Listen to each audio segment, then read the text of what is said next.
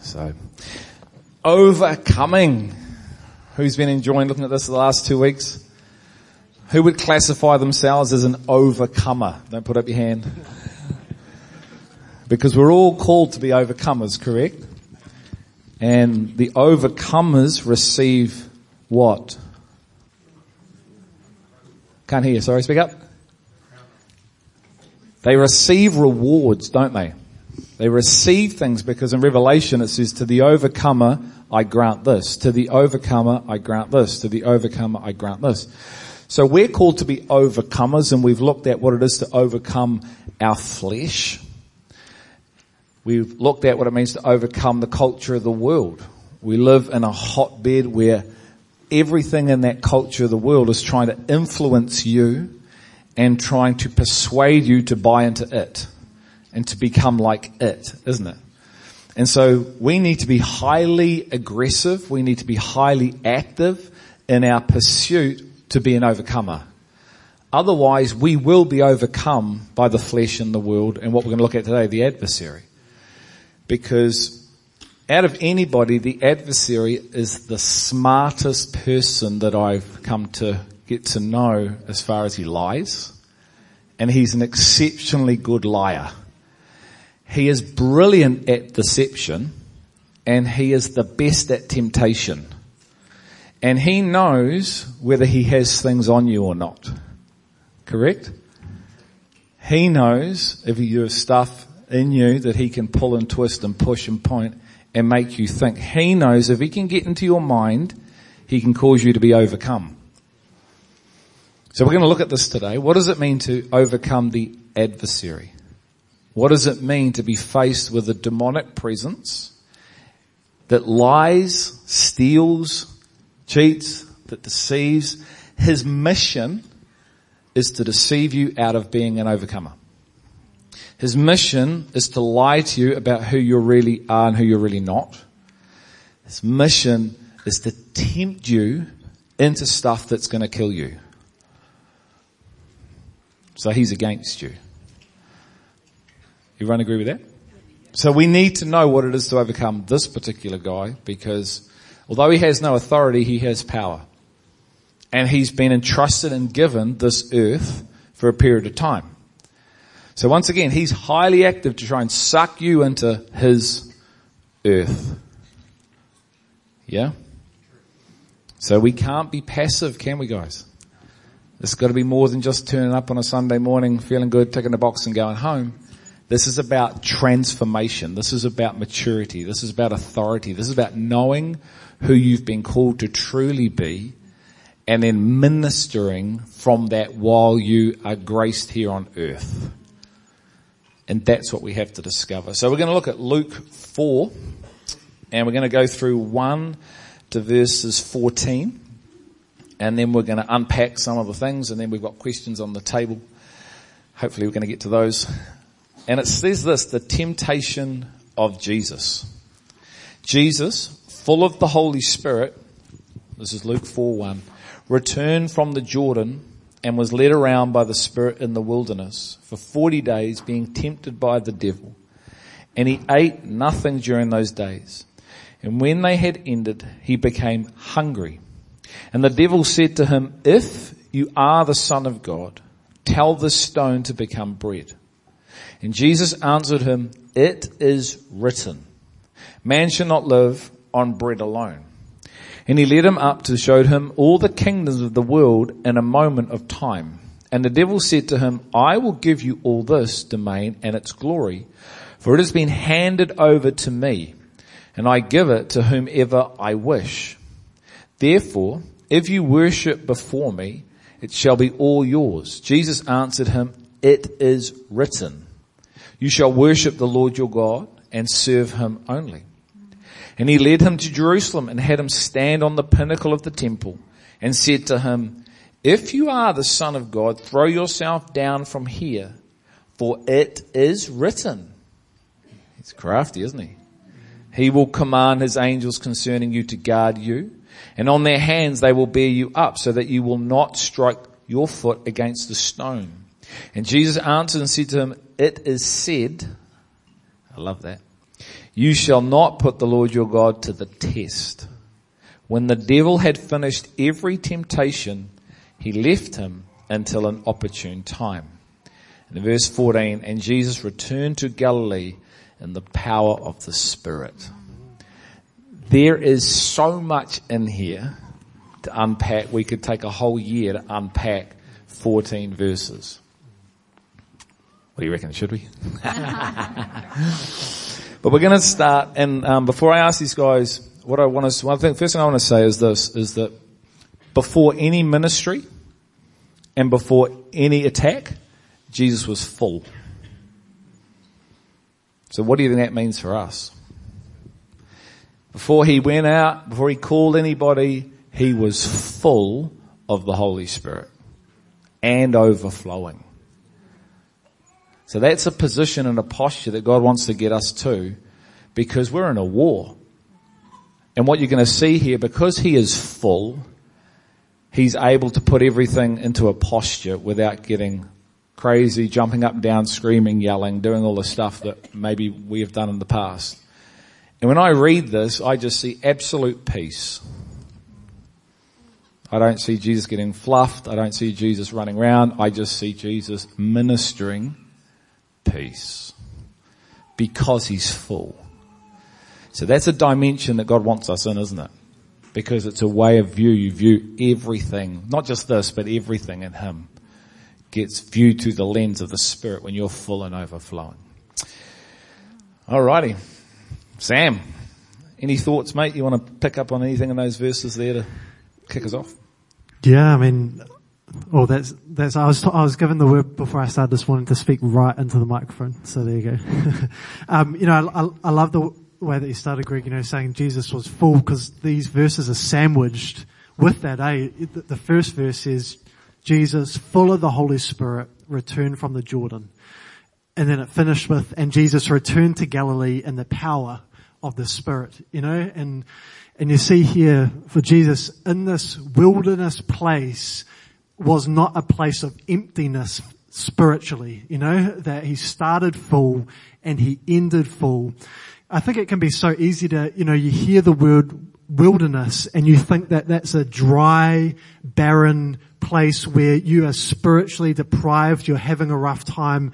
Whereas actually for Jesus, while, while physically that was the case, spiritually he was alive, you know, and I think to me, it, it just highlights the posture that he lived from, that the world around him didn't have the ability to define the world within him. You know, what was inside him was of a greater spiritual substance than what it was that influence that was happening around him. Even we see his own physical body, you know, that the power within him had to with the ability to withstand any physical thing. To me, I ask the question is, you know, it says of, of Jesus, you know, he went into the wilderness and he had 40 days with, it says he ate nothing during those days and when they were ended, he became hungry, you know. It says he went 40 days without eating and only after the 40 days did he become hungry. So what happened for the other 39 days that he was in the wilderness without food? It wasn't that he wasn't being fed, it was that he was being fed from a greater substance, Christ in him. He was eating living manna, not just physical food, you know? And so to me that, that was probably my, my first thoughts is that he had a power within him that was greater than the influence of the world and the devil and his own physical flesh around him, you know? So. You guys want to add to any of that? You want to take that a bit further, expand on it? Yeah, just I think one thing I picked up on, and I love that um, your version said that the Spirit led him around, because mine mine doesn't say that, but it, it it it's easy to forget that Christ was actually being led by the Spirit for 40 days. It wasn't like the Spirit just led him into the wilderness and then said goodbye. He was leading Jesus around for 40 days. And, um, again, I think that's such a, again, a marker, hey, of how we're called to live is to be led continuously um, by the Spirit. And in the wilderness, again, I so agree. It's not just that it's not a place of, um, you know, that we can think that it's it's a, it's a terrible place to be in, but it's actually the place that is stripped right down that we, we come to know the basic necessity of, of life in Christ is actually the Spirit and the Word feeding and nourishing us. Mm. And that so often can be, um, we, we, we, hear wilderness and we freak out, don't we? Yeah. And there's a, there's an aspect of the wilderness which, you know, can be tough. But if you take the entirety of what God says, you see him hanging out in the wilderness. Mm. You see John in the wilderness. You see water was in the wilderness. In the barrenness when he led them in the wilderness, there's this rock and so there's water. So as much as, you know, we can go through things and, and, it can be like a wilderness experience at the same time, we can see biblically the wilderness is also a place of refreshing and life if we have spiritual eyes because the Israelites just saw a rock, but Moses saw water. I think the thing that um, struck me when I was reading this is what happened before. Because Jesus surrendered and submitted himself into baptism. And then he was filled with the Holy Spirit. The Spirit came on him and the words of the Father testified of who he was. So he received within himself and the, to see it as a pattern because the Spirit testifies with our spirit as to who we are. That we are, you know, the Lord said, not you are my son. He said, you are my beloved son in whom I'm well pleased. Oh, I thought we had to do things for God to please him. Jesus hadn't started a thing. So he, he was founded in what the Father said. And there, this is exactly the foundation that, that he has for us. That we're not, you know, we can, we can say, well, God loves me and now I'm going to please God. What can I do to please God? And it's like, that's not my way. and, and the, the power to overcome comes from receiving what God has said. As we said, you know, we've been saying over the last few weeks, everything that is from God overcomes the world. It's not from us. And the, the reality of what Father has said is the thing that causes us to stand and to be able to stand in places where lots of accusations are coming and, and all sorts of things, you know? And it does, he is the accuser of the brethren. But what Father has said, he has chosen, he has called, and for us to receive that and believe it and stop saying, oh, but that's for them, not for me. Do you know what I mean? It has to hit inside each one of us so that we can stand and walk and endure whatever comes our way. And I, to me, that is, that is the foundation that happened before the leading into, into this period of time. It's fascinating, and I want to just pick up on this, um, because he starts, meaning the adversary starts at a question around identity. So he says, if you are. Why do you think he starts there, guys?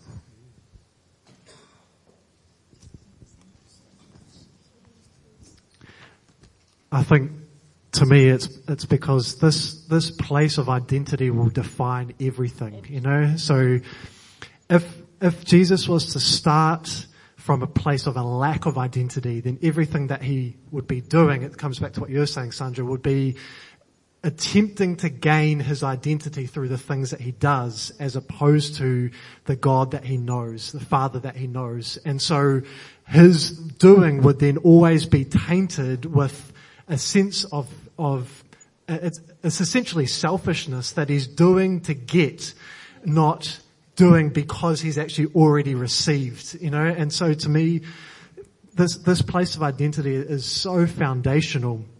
You know, and he says, if you are the son of God, tell this stone to become bread, you know, that if he can just get Jesus to use even his God-given abilities to just somehow um, make the situation better for himself, for self-gain, for self-worth, for, for approval, for people, you know, for, for anything that would benefit him, then all of a sudden he's on a slippery slope to um, not being able to be free to serve from a place of um, fullness, but needing to serve to actually receive something. You know, it's, it's a completely round the wrong way posture, eh?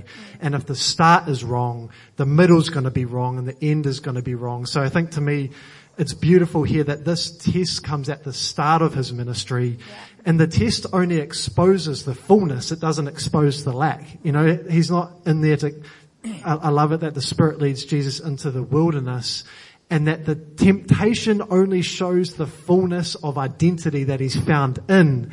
It doesn't expose the lack. And well, it's okay that, uh, and, and sometimes if it does do it, if it brings us back to that place of having actually to receive and to come to know who we are in Him. So that's okay. It's just that for, it's just the, not the ultimate position, hey, which is being found in Him, you know. Yeah, it's the position that we want to come into. So the position obviously is maturity. And so it's okay to be found out not being able to, but then you don't want to stay there. You want to actually be able to be found be able to. Yes. Because He's the model. So the example is Christ. We want to become Christ-like. As we were singing, that's what I was prophesying. We've been predestined to be Christ-like. And so when you see Christ, see yourself. When the enemy comes to you, what you're looking at is how you are to respond like him because he is the prototype that we're all to becoming. He is the firstborn son and I love the fact that he was tempted, which proves he was man. Yeah, because God cannot be tempted. Mm. So that's the evidence right there that Jesus is operating as a man because he's being tempted. Like we're all going to be tempted. Mm. Okay. And so this need, desire to want to grow is essential. Um, and I, I, you know, I couldn't help but see Christ like you say, it's like with this test, it's exposing his fullness, but also straight away I just saw the beatitudes, you know, in verse, when it, in, in verse three when it says the devil said to him, if you are the son of God, command this stone to become bread. Um, and that, that word stone just came to my mind because I had just read how John was saying to the Pharisees, um, just before that in, um, Luke 3. Therefore bear fruits worthy of repentance and do not begin to say to yourselves, we have Abraham as our father. For I say to you that God is able to raise up children to Abraham from these stones. And it's, so we see Jesus here and he, you know, being tempted by the adversary to make something happen, to use his power in a way, but actually it's that perfect, that power under perfect control which uh, in the Beatitudes, you know, the meekness, and not to be self-dependent, but dependent on the Father. It wasn't the Father's will, um, and how He could raise up uh, children from Abraham from stones. He could turn the stone into bread. Um, and in John 8:33, and I think it comes back to this identity thing. Um, Jesus is is um, to them. He says, "I know that you are Abraham's descendants, but you seek to kill me because my word has no place in you." And if we come back to Luke, it's that very thing: "Man shall not live by bread alone, but every word that proceeds from the mouth of God." And so you can see Jesus here, hey, by just the meekness, the the um, the pure in heart to only do what the Father's will is, and to only live from what the Father has said, not from what um, He's being tempted to do uh, from out an outside source, but only the source of the Father, because He is a child. He is the Son of God, not the Son.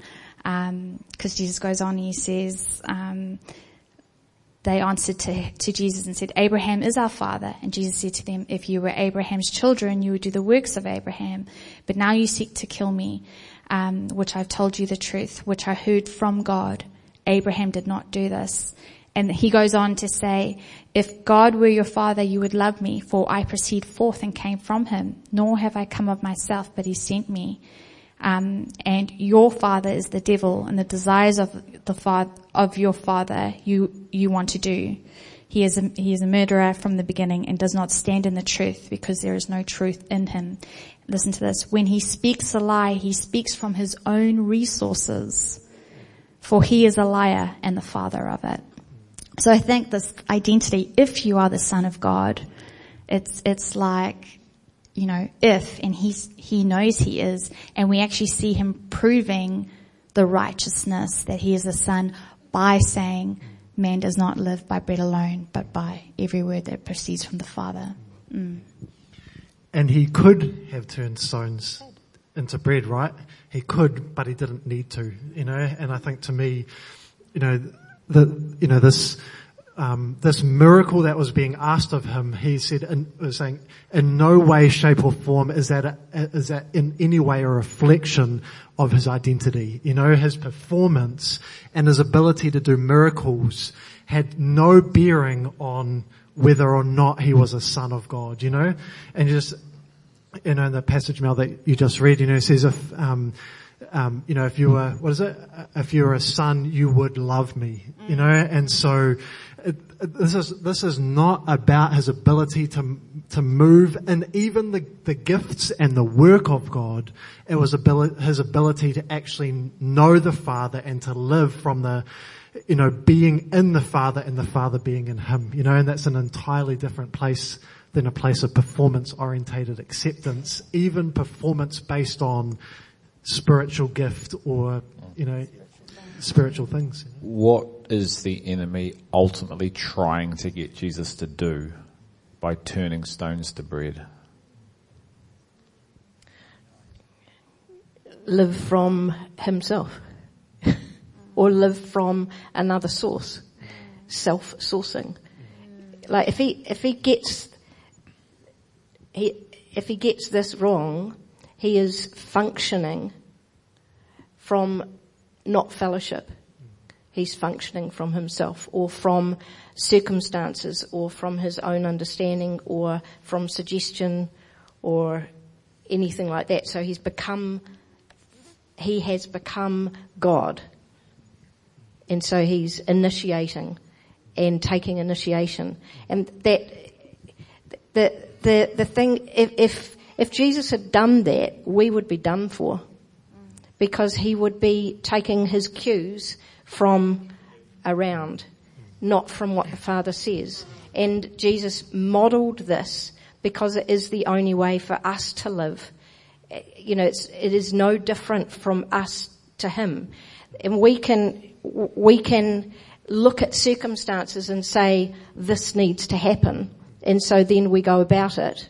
And then we become the 1 Corinthians 13, this prophesying without love, this noisy gong, this using these things and we're not actually demonstrating God at all. We're just demonstrating flesh and, and you can't, you can't please God with flesh.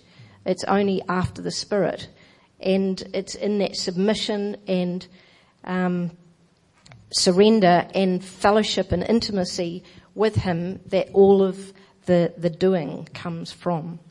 It's his own, it's his own will, hey, you know? Yeah. So he's trying to, he's trying to get Jesus to break the Father's will. And so this is, and so what happens if you break the Father's will? So everything has a conclusion.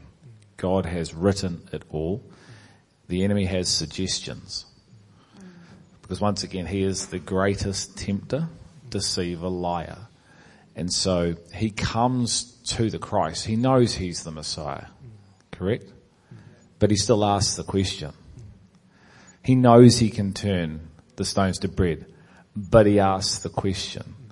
So he's always poking the bear, looking for a gap. Noel, do you know who you are?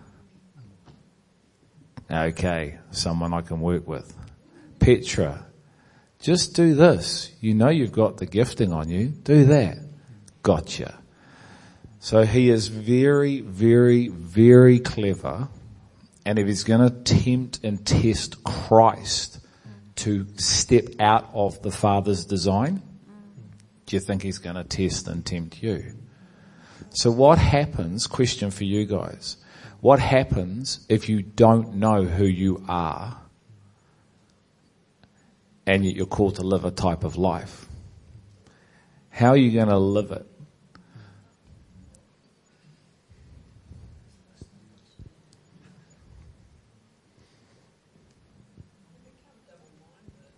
You become double-minded. Yep. Reactional. You'll fall for anything. It's good. Say that again, Petra. You can't enter into the reality that you've been called for. What happens if someone doesn't know they're a son and they get a position of leadership?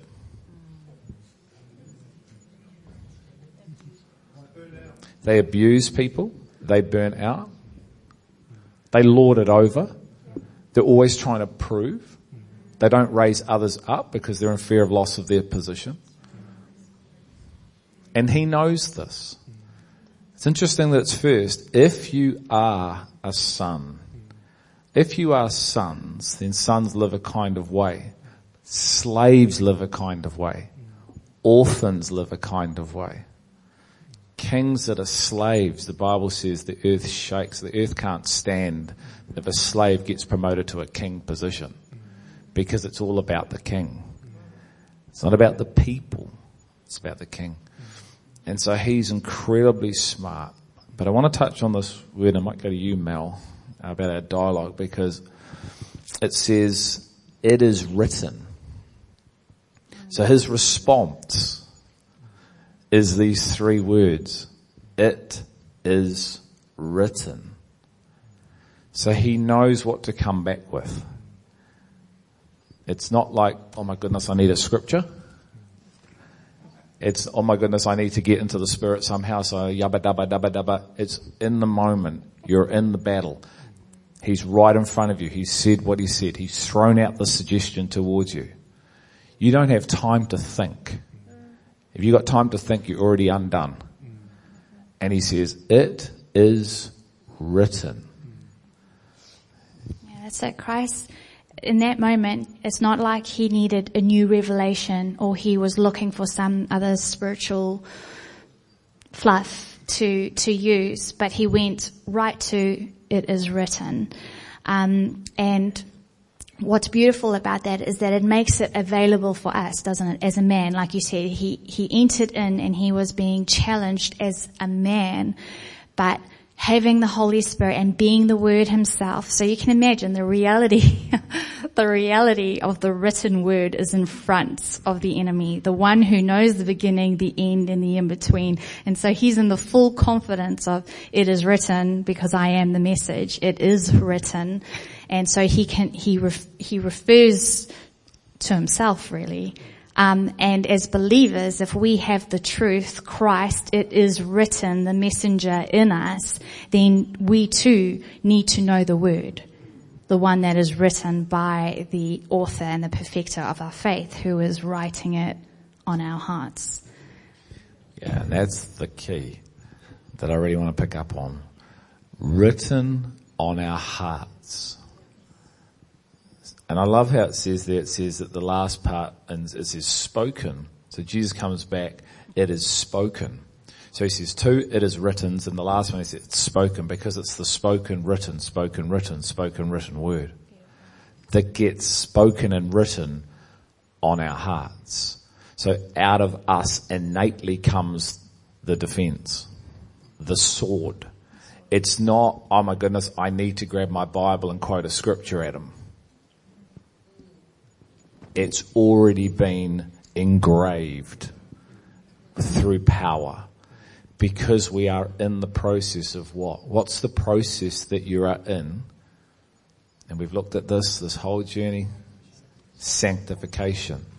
So you're in sanctification, so the word is being engraved on your heart and your mind, so when the battle turns up, you're not like this, you just it's written, boom.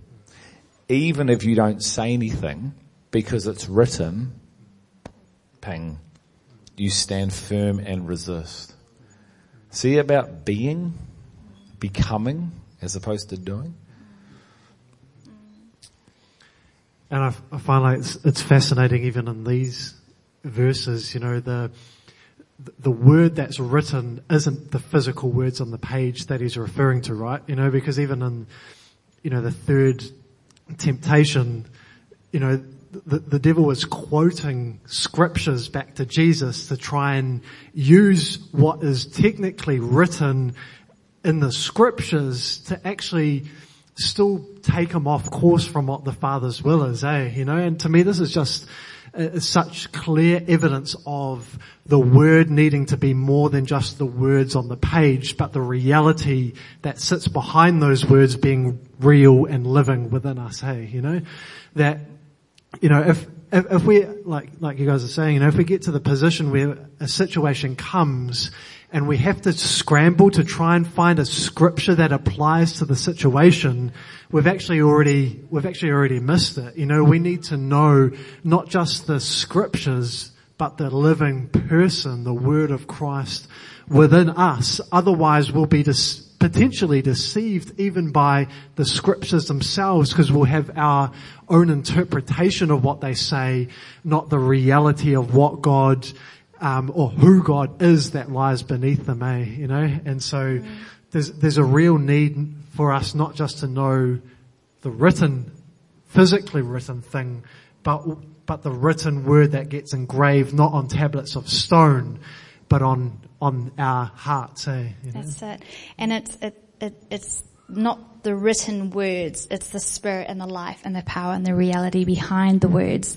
And so what is written and then what is spoken. If you can imagine the life of the Spirit, the breath of the Spirit of what is written of Christ Himself, we can breathe those words that as we speak, we speak the Rhema word. And so the Rhema word and the Logos, like the Logos is the written word, as you can imagine with, um, as an example, the Bible from beginning to end is you would say is the logos, where the, the Rhema word would be a verse.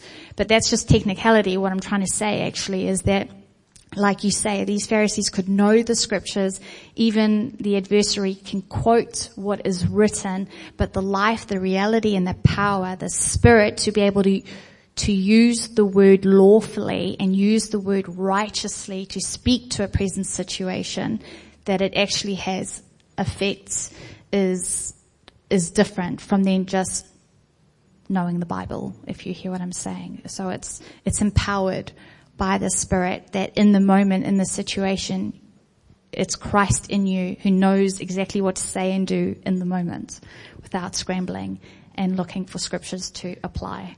Because you, you, can you can speak what we're talking about without having the book, mm. because it's not the book. So in the beginning was not the book, in the beginning was the Spirit. So the spiritual word is not the book. It's a language. It's a substance. So God spoke. That's why it's not the written word first. It's the spoken word that gets written down. But the Spirit speaks it. Okay? So that's why the, the uh, religious people didn't know the Word of God. They didn't know the person because they didn't have the Spirit. They rejected the Spirit.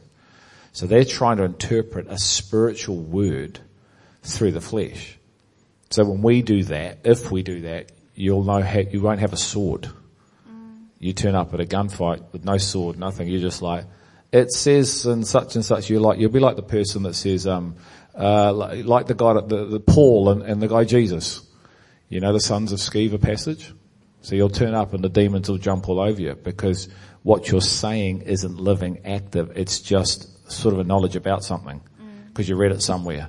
But you don't have the sword, you don't have the spiritual manna, the substance of God when God spoke.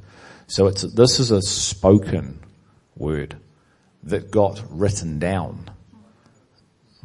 You, we need to grasp this. This is why they didn't understand the scriptures or the power of God. And this is why they rejected their own Messiah, which we can do because, so in this, in this battle, you know, and I'll share. It's it's not even about the scriptures. Like I remember years ago, this is when 2010. And when God was dismantling hearts and minds here. And we had in our little family, we had demonic presence come into the rooms. And I remember Danny waking up screaming, there's something in the room, there's something in the room right beside her bed. And I just acted. It's not a time to think. Okay? And I just dived, literally, she woke me up with this scream and I dived over her and as I'm diving over her in the bed, I literally said, in the name of Jesus, be gone. And as I dived over the bed and over her, my hand touched it. It was ice cold. It was not a cold night. But as my hand, and I actually sort of like did this and touched it and said those things, it instantly left. The next night, it's my, Madeline, a black bat is trying to rip out my heart, dad, and I hear and that and up you get. And so this innate knowing of a person, I didn't even yell out scriptures, I just used the name because it's the person. And so there's that level of attack, you know, and if we are active in our pursuit of Christ, we will attract this type of opposition because the opposition is trying to prevent us from becoming overcomers. But he has no power. So he has power, he doesn't have any authority. Okay? But there is, he's crafty, and so he works away knowing our weaknesses. He knows if you struggle with your thought life.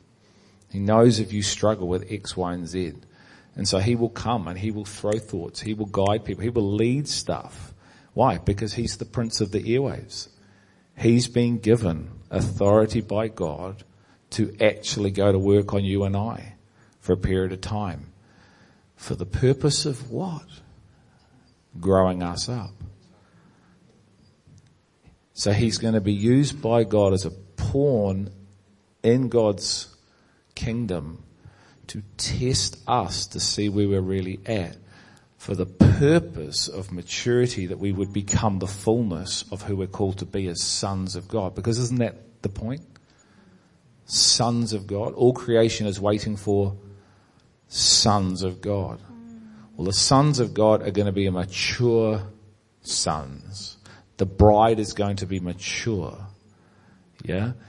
Priests, a nation, people that are coming back to reign with Christ are going to be mature followers who've entered into this type of thing. And so it's imperative that we know the spoken word that has been captured in words that the Jew blessed them, the Israelite have, have held on to throughout the centuries. So we get to actually have some sort of record of what is in the unseen. Um,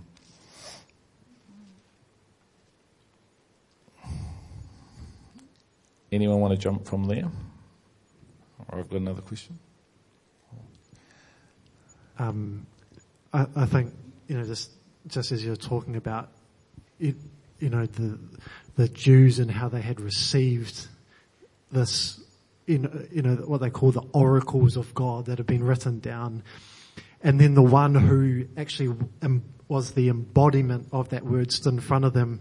That's what we see in the verses that are immediately after this passage, eh? You know, and Jesus, after having been tested in, in the wilderness, comes to speak for his first time, you know, and says the Spirit of the Lord is upon me because he's anointed me to preach the gospel to the poor. And you see the response of the people having now maybe for the first time heard not just verbal written words, but actually are confronted with the reality of that word. You know, he says today the scripture has been fulfilled in your hearing and they were all speaking well of him, wondering at the gracious words which were falling from his lips, you know. And in other places they say, you know, what, what is this word, this message, but with authority, you know. And so for the first time they're confronted with the reality of the word that's become flesh. And then he starts to share that actually he, he turns it and say, you know, and, and, and says, guys, you know, this is, this is actually being spoken about you. And they go from marveling at the words that are coming from his mouth to wanting to kill him literally in a moment, you know, and you, and you see the, um, you know, the dynamic that's at play when it's no longer just words anymore. It's actually being confronted with the very reality of God himself that the, that the actual living word invokes a response. Hey, you know, it's, it's living, it's real, it's dynamic, and it's, it's not just to sit outside of you. Now the word's turned up and it wants to make its way into you. You know, it says the word is living and active, sharper than two-edged sword that it comes to cut and divide and penetrate and go to work in your inner realm, you know? And so that's the kind of, um, the reality of the word that we're to receive. Hey, you know, it's, it's Christ himself coming into us and building us on the inside so that we actually have the capacity within us to walk through life and to withstand the attacks of the enemy because greater is him who's in us than him who's in the world. And anything that he tries to throw at us, questions, you know, whatever it is that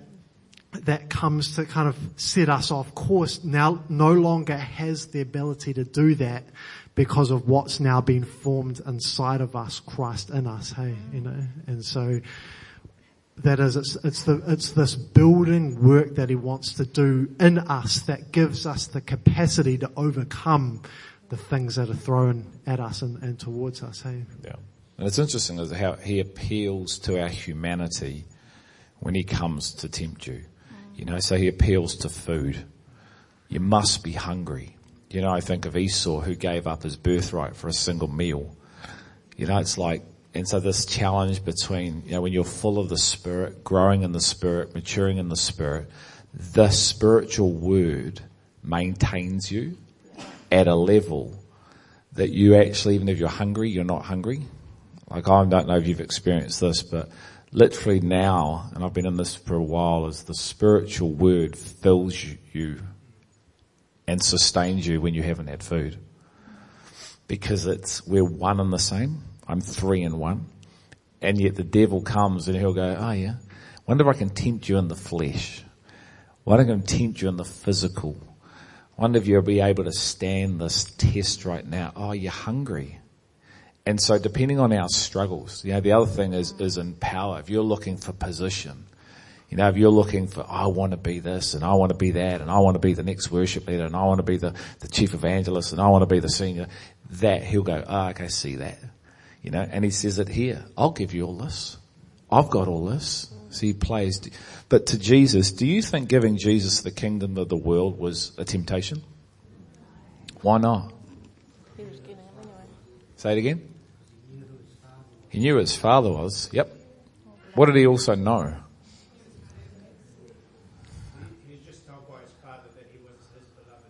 Yep.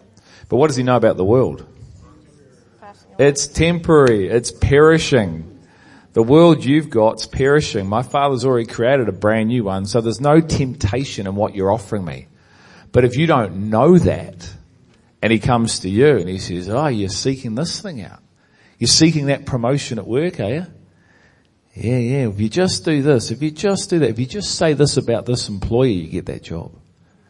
If you just short navigate that there and that thing the bank want you to do to get that loan, you'll get it.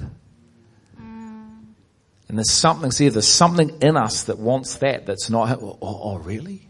Where did that thought come from? If you just go over there, if you just, you just, you just play that little thing there, just flirt that little bit more over.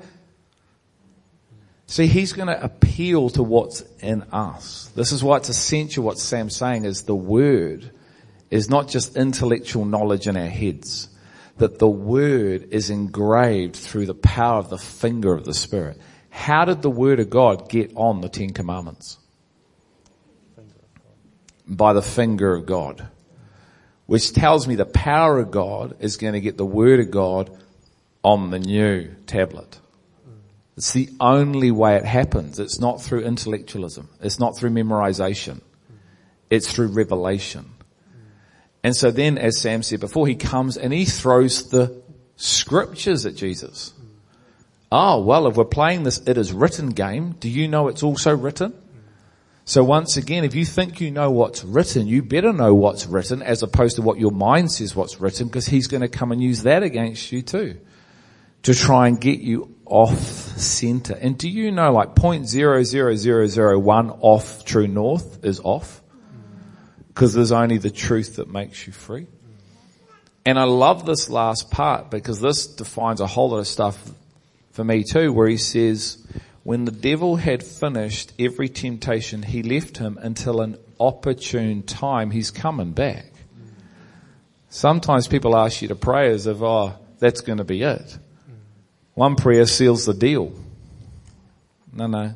He's been given the prince of the airwaves. He can turn up and come and go and do what he does. Now you need to know who you are. So if he turns up, you speak with authority. So then your authority, so he leaves. But don't think that's a one-time deal. He can keep coming and keep coming. Why? Because he is so passionate to keep you out of what God is passionate to get you into. That's great. And if you're unaware of that, then really you won't be a hindrance to him. People blame the devil for so much stuff and yet a lot of the time in my experience, it's their own decision making that gets them in trouble. Because they don't know or they're asking for things that is not in his will. And so we keep going round the mountain thinking it's the devil when it's actually our own unawareness of the truth. And we're trying to access stuff and we're not getting what we ask for because it's not his will. And he will play that game with you. And so it's crucial. This is a crucial reality that we have this word written, engraved. Our minds are being renewed. Because he's going to show, throw darts of thoughts, isn't he? The mind of Christ. What does that empower, guys? Against the thoughts of the enemy. If you're growing in the mind of Christ, how does that enable you to overcome it, enables you to stand and not be taken out by, you know, thoughts or perspectives that aren't true. Hey, you know, and you know, I, I love what you're saying about you know the, the devil coming back at an opportune time, and to me, it just highlights you know, talking about having the mind of Christ or having the armor of God and how this armor isn't something that's taken off or, or put on based on circumstance. Say, it has, the armor of God has to be Christ in us because we don't necessarily know what time the next test or trial is going to come. And so we need to have living in us the reality of Christ in our hearts and in our minds, not just one thought for a particular situation or to overcome one particular trial, but actually to live in and from it so that actually we're able to function from His reality all the time, eh? The ins and outs, the, uh, otherwise we'll be, th- you know, if it's something that comes on and off, we'll be thrown by a situation when we least expect it. But actually, if this is something that's in us and that we live from, we're prepared night and day. You know, we're never not prepared. It says be dressed in readiness, you know. And that, that dressing is not the dressing that comes on and off. It's like being dressed in a skin that's actually become part of you. You know, you, you've received Christ in you and you know, you're not having to make excuses for why you're behaving in a certain way. When, you know, to say, oh, I'm just angry because I'm hungry, you know, or I'm just frustrated because someone did something like that to me. Why why are you allowing someone the authority in your life to treat you wrong so that you treat them wrong? You know? Why are you allowing food the authority in your life to determine your behavior? Do you see what I'm saying? That's a real dangerous place to live where other people or other things have the ability to take you out of the promise that you were called for, you know? And so we need to have the mind of Christ to be able to have His thoughts and His reality and His perspective, not just in a moment, but as what we live from, hey, you know? And so that's the reality of having His Word abide in us. It's an abiding. It's not a flirting. It's not an in, out, in, out. It's something that's solid and consistent that we live in and from, hey, you know? So I guess those are my thoughts, you know? Yeah, that's beautiful. Yeah. the mind, to have the mind of Christ is to know the Father's will and to live by it. And, and what that does is when, and I was thinking, Sam, when you were describing earlier about the sword of the Spirit, it was like, if we know the sword of the Spirit that actually put us to death, we're going to know how to wield the sword of the Spirit when we need to um, warfare. You know, it's the same power that rose Jesus from the grave is the same power that lives in us that makes us conquerors.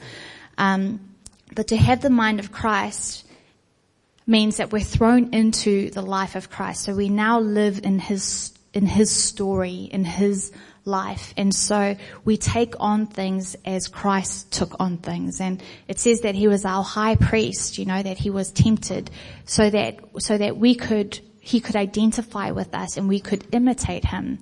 And so we take these adverse, these situations on or when things come up and we can stand and not take any suggestions that are going to shortcut anything.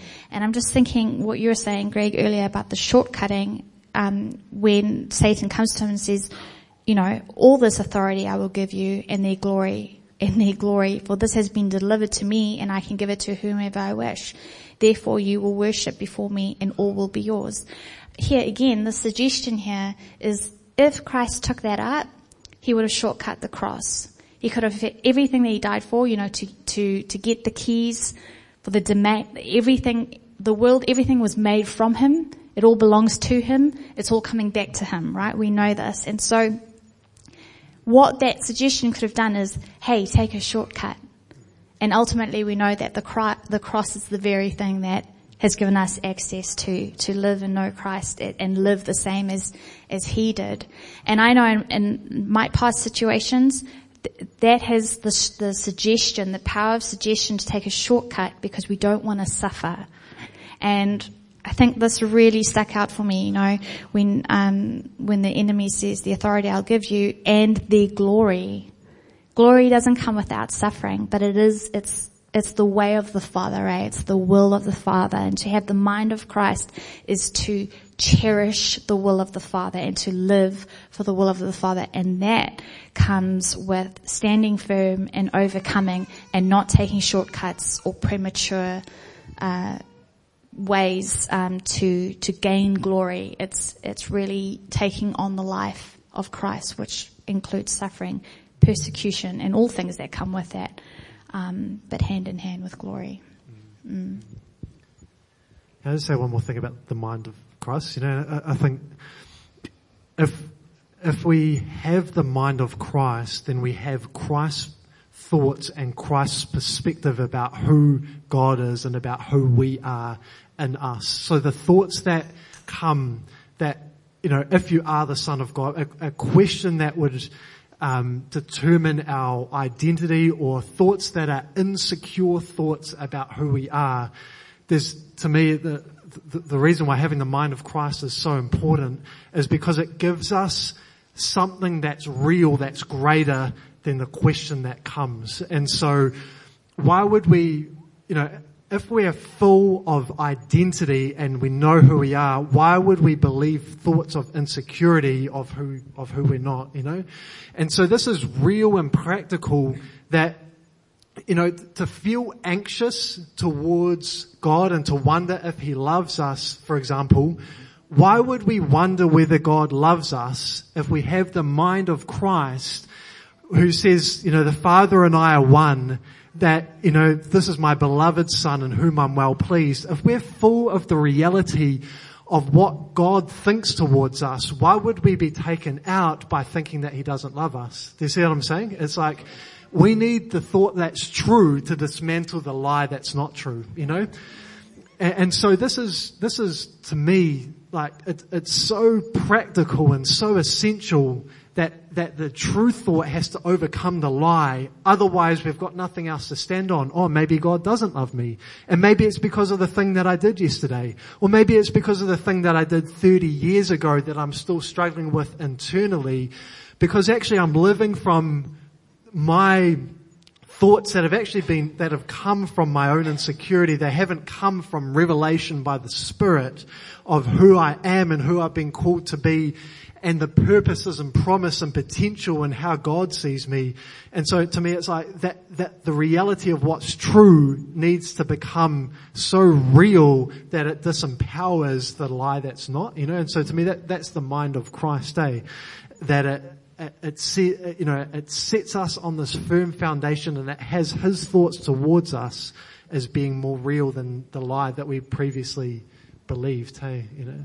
I think the other thing, um, it's really easy to listen and to think that is like a really mature position and what happens when I'm still struggling with A, B and C. And what I've found is that you can stand on what is already been revealed to you. You don't have to have the full packet picture to be able to stand. And I've, I've been in situations you know, quite recently where things have been said and it's been full on attack. And while my head might spin, there is a knowing in me. And it's, it's the knowing in me that I might not understand all this, but I know that he's speaking and there is a knowing in me that I'm standing in. And, and I think it's really important that we don't get discouraged and think, there is nothing to stand on because I have these struggles. You, you, you can stand on what he has revealed, you know? And I think that is the activation of faith, that you stand on what is has been revealed and you keep on believing what he has revealed. You don't say, because I'm not like that, I don't have anything. Because otherwise you're not coming in expectation and you're not seeking Him with the expectation that He's going to give you more. You know, you're constantly doubting yourself and, and second guessing things instead of being able to stand. And I think that is something that we all need on our journey to encourage one another to stand on what He has already given you and to keep seeking. You know, it says without faith it's impossible to please God and those that come to him. There's number one. Where are we going? Are we going to our thoughts? Are we going to what people say, what people have said, or are we going to him? And, you know, that those that come to him, he is, he's going to reward those who seek him. You know? So there's, there's this, this place where we are we are coming in expectation and, and belief that there is every, He is hovering just waiting to give us what we need. You know, He is so for us. He is even in the, the times that are, are battering us around, He is not doing the battering around. He is not doing the tempting. He doesn't tempt. He is the Father of lights who is right there and he is, he is, um, urging us on and saying, keep going. Don't, don't be the one who's in the race and the shoelaces come, come undone and you fall in a heap on the floor. Do your shoelace up and keep going because everyone is, is, is from who's gone before us is cheering us on you know, and we can cheer each other on and encourage one another to keep going and don't give up and don't, don't allow things that are happening to take you out. Keep turning to Him. Keep coming to Him because He, He does reward and He gives everything we, we need. And I think we do need to come to terms with if we're not believing. And we need to repent of unbelief. And when we repent of unbelief, it opens up the receiving of what he is giving because he is freely giving us everything. Um, just uh, a question. Uh, I mean, we're talking about this, but really, if you've invited Christ in your life, you've got the Holy Spirit in your life, you're one anyone. And it's just that we're in a fallen world, and, um, and we just have to look to Christ always. And we're going to have these trials all the way through until we get face to face. Yeah, just, yeah, so, so the goal is to overcome, yeah? So that's ultimately what we're talking about is the, the, the challenges. And the thing I want to leave you with, because it's 12, is we need to be very intentional about entering into the reality of what God says is possible. And the only way that happens is through the way of God. And so we have to surrender and yield to that reality because we're called to be overcomers, people who, not in our own strength, but through the one who bought the price, who is the victorious one, not be victims. Okay, so we're not called to be victims of our past, what's happened to us, this process that God leads us through, but God wants to heal the brokenhearted. He wants to heal people of their past so they can actually live in the fullness of life He came to bring.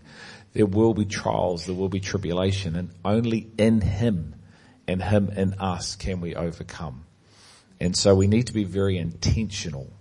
So just living life as we've always lived it, if we don't know the Word, we won't be overcomers. We'll be overcome because we need the Word to overcome.